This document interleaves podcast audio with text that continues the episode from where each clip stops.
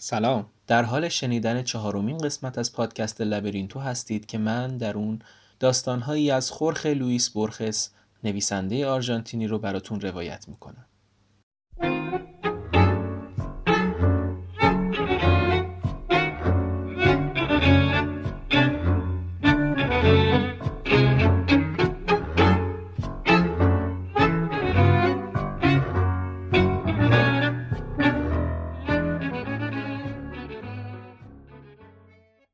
این داستان زندگی نامه تاد او ایزیدورو کروز 1829 تا 1874 من در جستجوی چهره ای هستم که پیش از ساخته شدن جهان داشتم. ییتس راه پله پیچا پیچ. در ششم فوریه 1829 چریک های مونتونرو که در این زمان تحت تعقیب نیروهای لاوال بودند چریک های مونتونرو مونتونروها افراد میلیشیای چریکی بودند که در جنگ‌های داخلی که به دنبال جنگ‌های استقلال بود جنگیدند. آنها بیشتر تمایل داشتند زیر بیرق یک رهبر جمع شوند و هدف خاصی برایشان مطرح نبود. درباره آنها گفتند وابستگی آنها به رهبرشان شخصی و غیر مستقیم بود و تمایلات سیاسی برایشان هیچ اهمیتی نداشت. که در این زمان تحت تعقیب نیروهای لاوال بودند پاورقی شماره دو خوان گالو لاوال قهرمان آرژانتینی که در طرف یونیتاری ها نیروی طرفدار مرکزیت بوئنوس آیرس بر ضد مونتونروهای فدرالیستی می جنگیدند که مشهورترین رهبرشان خوان مانوئل دروساس بود دیکتاتوری سختگیر که در چند داستان بورخس ظاهر می شود ذکر لاوال و لوپز زمان وقوع این داستان را به 1829 می رساند چند ماه قبل از شکست لاوال در مقابل نیروهای متحد روساس و لوپز. پس می توان حدس زد که مردی که پدر تاده او ایزیدورو کروز بوده با نیروهای روساس می جنگیده است. یک بار دیگه می خونم. در فوریه 1829 چریک های مونتونرو که در این زمان تحت تعقیب نیروهای لاوال بودند به طرف شمال راهپیمایی می کردند تا به سپاهیان لوپز بپیوندند. آنها در مزرعه توقف کردند که نامش را نمی‌دانستند و سه یا چهار فرسخ از پرگامینو فاصله داشت. نزدیک سحر یکی از مردان دچار کابوس وحشتناکی شد. در تاریکی خوابگاه فریاد سراسیمهاش زنی را که در کنار او خوابیده بود بیدار کرد. هیچ کس نمی‌داند او چه خوابی دیده بود زیرا روز بعد در ساعت چهار چریک های مونتونرو از سوار نظام سوارز شکست سختی خوردند و تعقیب آنها تا نه فرسخ تا زمین های درو شده در تاریکی غروب ادامه یافت و آن مرد در گودالی هلاک شد. جمجمهش را یکی از شمشیرهای جنگ های پرو و برزیل شکافته بود. آن زن ایزیدورا کروز نام داشت و پسری که به دنیا آورد او ایزیدورو نام گرفت. پاورقی شماره 3 سوارز شاید مانوئل ایزیدورو سوارز پدر بزرگ مادری مادر بورخس که در طرف یونیتاری در دورانی که تا 1829 طول کشید می جنگید شاید بورخس اسم قهرمان داستانش را هم از نیای خود گرفته باشد. قصد من بازگویی داستان او نیست از همه شبها و روزهای زندگی او تنها یک شب برای من جالب است. درباره دیگر شبها و روزهای زندگیش چیزی نمی‌گویم جز آنکه برای فهم آن یک شب ضروری است. این ماجرا در کتابی بسیار مشهور ثبت شده یعنی کتابی که موضوع آن می‌تواند همه چیز برای همه کس باشد. نامه اول قرنتیان زیرا عملا قابل بازگویی تعبیر و تحریف های بیپایان است. کسانی که درباره داستان و ایزیدورو کروز اظهار نظر کردهاند و تعدادشان هم زیاد است بر تأثیر دشتهای پهناور در شکلگیری او تاکید دارند. اما گاچوهایی که از هر نظر مثل و مانند او بودند در سواحل جنگلی پارانا و رشته شرقی به دنیا آمده و مردند او در واقع در دنیای بیرحمی و توحش ملالتآوری زندگی کرد. وقتی در 1874 از آبل مرد نه کوه دیده بود نه لوله گاز و نه آسیاب بادی. شهر هم ندیده بود. در 1849 او در بردن یک گله گاو از مزرعه فرانسیسکو خاویر آکودو به بونس آیرس کمک کرد. گلهبانان به داخل شهر رفتند تا پولهایشان را خرج کنند اما کروز که آدم بدگمانی بود هرگز مهمانخانه ای را که نزدیک محوطه نگهداری گله ها بود ترک نکرد. روزهای بسیاری در آنجا گذراند. در سکوت روی زمین میخوابید ماتش را جرعه جرعه می نوشید کله سحر بیدار می‌شد و تنگ غروب به خواب می‌رفت. او فهمید ورای کلمات و حتی ورای ادراک که شهر هیچ ربطی به او ندارد. یکی از کارگران در حال مستی او را مسخره کرد. کروز هیچ جوابی نداد. اما در طی شبهای سفر بازگشت وقتی کنار آتش می نشستند آن مرد مسخره بازی هایش را ادامه داد. این بود که کروس که هرگز هیچ عصبانیت و حتی کوچکترین رنجشی از خود بروز نداده بود با یک ضربه چاقو او را کشت. در حین فرار در مردابی پناه گرفت. چند شب بعد فریاد پرندهی کاکولی به او هشدار داد که پلیس محاصرهاش کرده. چاقویش را روی یک برگ امتحان کرد. مهمیزهایش را از پا آورد تا وقتی موقعش فرا رسید پاگیرش نباشند. می‌خواست پیش از تسلیم شدن بجنگد. آرنج کتف و دست چپش زخم برداشت. او دلاورانه شجاعترین مردانی را که برای دستگیریش آمده بودند زخمی کرد. وقتی خون از میان انگشتهایش جاری شد شجاعانه تر از همیشه جنگید. نزدیک سحر از شدت خونریزی دچار ضعف شد و خلع سلاحش کردند. در آن زمان اداره امور زندانهای روستایی بر عهده ارتش بود. کروز به قلعه کوچکی در سرحد شمالی فرستاده شد به عنوان سرباز صفر در جنگهای داخلی شرکت کرد. گاهی وقتها برای ایالت زادگاه خودش می جنگید و گاهی بر ضد آن. در 23 ژانویه 1856 در مردابهای کاردوسو یکی از سیمرد مسیحی بود که تحت فرمان سوتوان اوز بیو لاپریدا با دویست سرخپوست جنگیدند. در این درگیری او با نیزهای مجروح شد. پاورقی شماره چهار. اوز بیو لاپریدا 1829 تا 1898 80 نفر نه سی نفر را در مقابل یک دسته 200 نفری از سربازان عادی نه سرخ پوست در مردابهای کاردوسو در 25 نه 23 فوریه فرماندهی کرد. شکست سرخپوستا در حمله در 1879 اتفاق افتاد.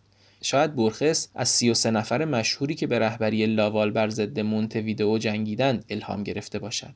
نبرد قهرمانانه لاپریدا بر ضد ارتش بزرگ و نیز نبرد لاپریدا بر ضد سرخپوستان در دو دهه بعد اتفاق افتاده است.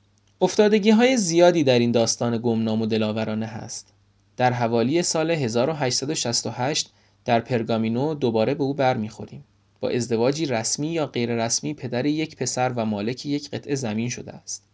در 1869 او را گروهبان پلیس روستایی کردند. او خودش را اصلاح کرده بود. در آن دوره از زندگیش باید خود را مردی خوشبخت به حساب می آورده. هرچند ته قلبش هرگز احساس خوشبختی نمی کرد.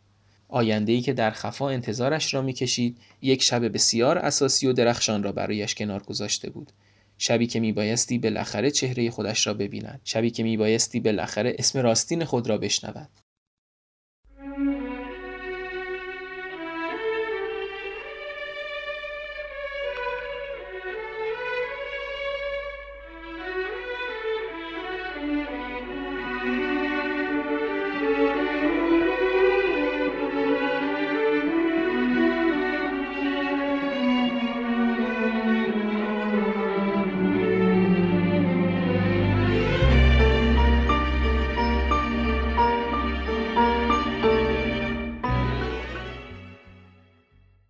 هرگاه درست فهمیده شود آن شب همه سرگذشت او را در بر می‌گیرد یا بهتر بگوییم یک واقعه یک عمل در آن شب چنین تأثیری می‌گذارد. زیرا اعمال ما نماد واقعیت وجود ماست. هر زندگی هر قدر هم که طولانی و پیچیده باشد در واقع فقط از یک لحظه واحد تشکیل می شود لحظه ای که آدم برای همیشه در مییابد که کیست. گفته شده اسکندر مقدونی بازتاب آینده آهنین خود را در سرگذشت افسانه‌ای آشیل دید. و کارل دوازدهم پادشاه سوئد باستاب آیندهاش را در سرگذشت اسکندر. اما یک کتاب نبود که آن آگاهی را به تاد او ایزیدورو کروز داد چرا که او اصلا سواد خواندن نداشت. او خودش را در گرم و گرم نبرد رویاروی سوار نظام و مردی دیگر دید. ماجرا از این قرار بود. در آخرین روزهای 1870 فرمانی برای دستگیری تبهکاری که به اتهام دو قتل تحت تعقیب بود صادر شد. آن مرد سربازی فراری از نیروهای مرزی تحت فرماندهی سرهنگ بنیتو ماچادو بود که در حال مستی مرد سیاه پوستی را در فاحشه‌خانه‌ای به قتل رسانده بود و در یک مستی دیگر یکی از ساکنان ناحیه رخاس را. گزارش اضافه می کرد که او اهل لاگونا کلورادو است. چهل سال پیش در لاگونا کلورادو بود که جماعت مونتنروها دچار فاجعه ای شدند که جسدشان را تومه لاشخورها و سگها کرد. لاگونا کلورادو همان جایی بود که دوران اوج کار مانوئل مسا شروع شد. پاورقی شماره 5 مانوئل مسا 1788 تا 1829 همراه روساست و فدرالیست ها جنگید. در 1829 سپاهی از مونتنروها و سرخپوستان را تشکیل داد تا با لاوال بجنگند که شکست خورد. هنگام عقب نشینی به مانوئل ازیدورو سوارز برخورد کرد و اسیر شد. سوارز او را به بونس آیرس فرستاد که در آنجا در میدان پیروزی ویکتوریا اعدام شود. لاگونا کلورادو همان جایی بود که دوران اوج کار مانوئل مسا آغاز شد. پیش از آن که در میدان ویکتوریا در حالی اعدام شود که طبلها به غرش درآمدند تا فریاد خشم او به کسی نرسد.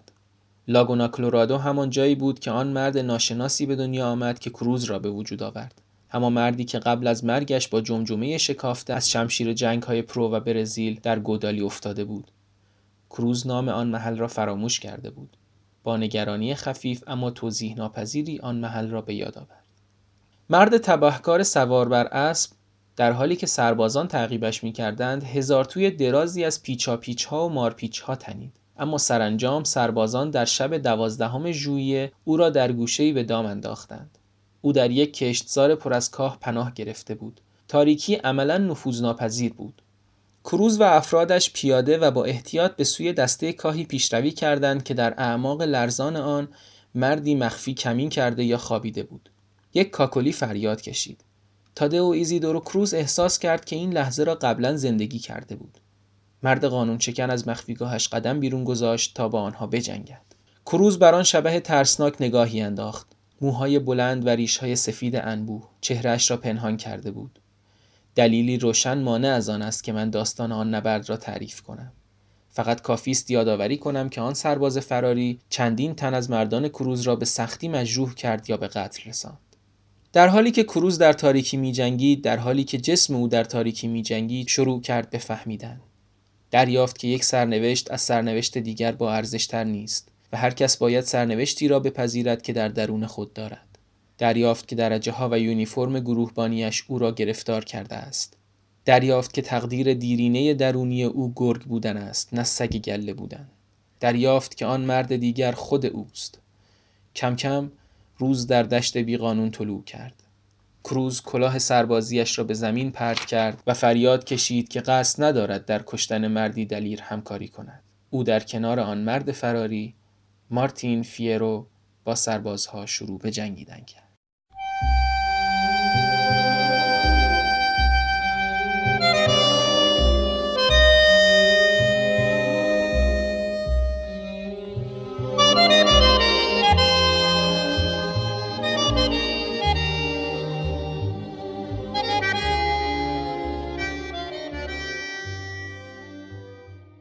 پاورقی شماره 6 همانطور که برخس در پینوشت این کتاب می‌گوید این داستان بازگویی بوده است از منظومه حماسی گاچوی مشهور مارتین فیرو اثر خوز هرناندز که از دیدگاه یکی از شخصیت‌های فرعی داستان روایت شده است. از آنجا که آن منظومه یکی از آثار کلاسیک ادبیات آرژانتین است همه خوانندگان آمریکای جنوبی با آنچه روی می‌دهد آشنایی دارند.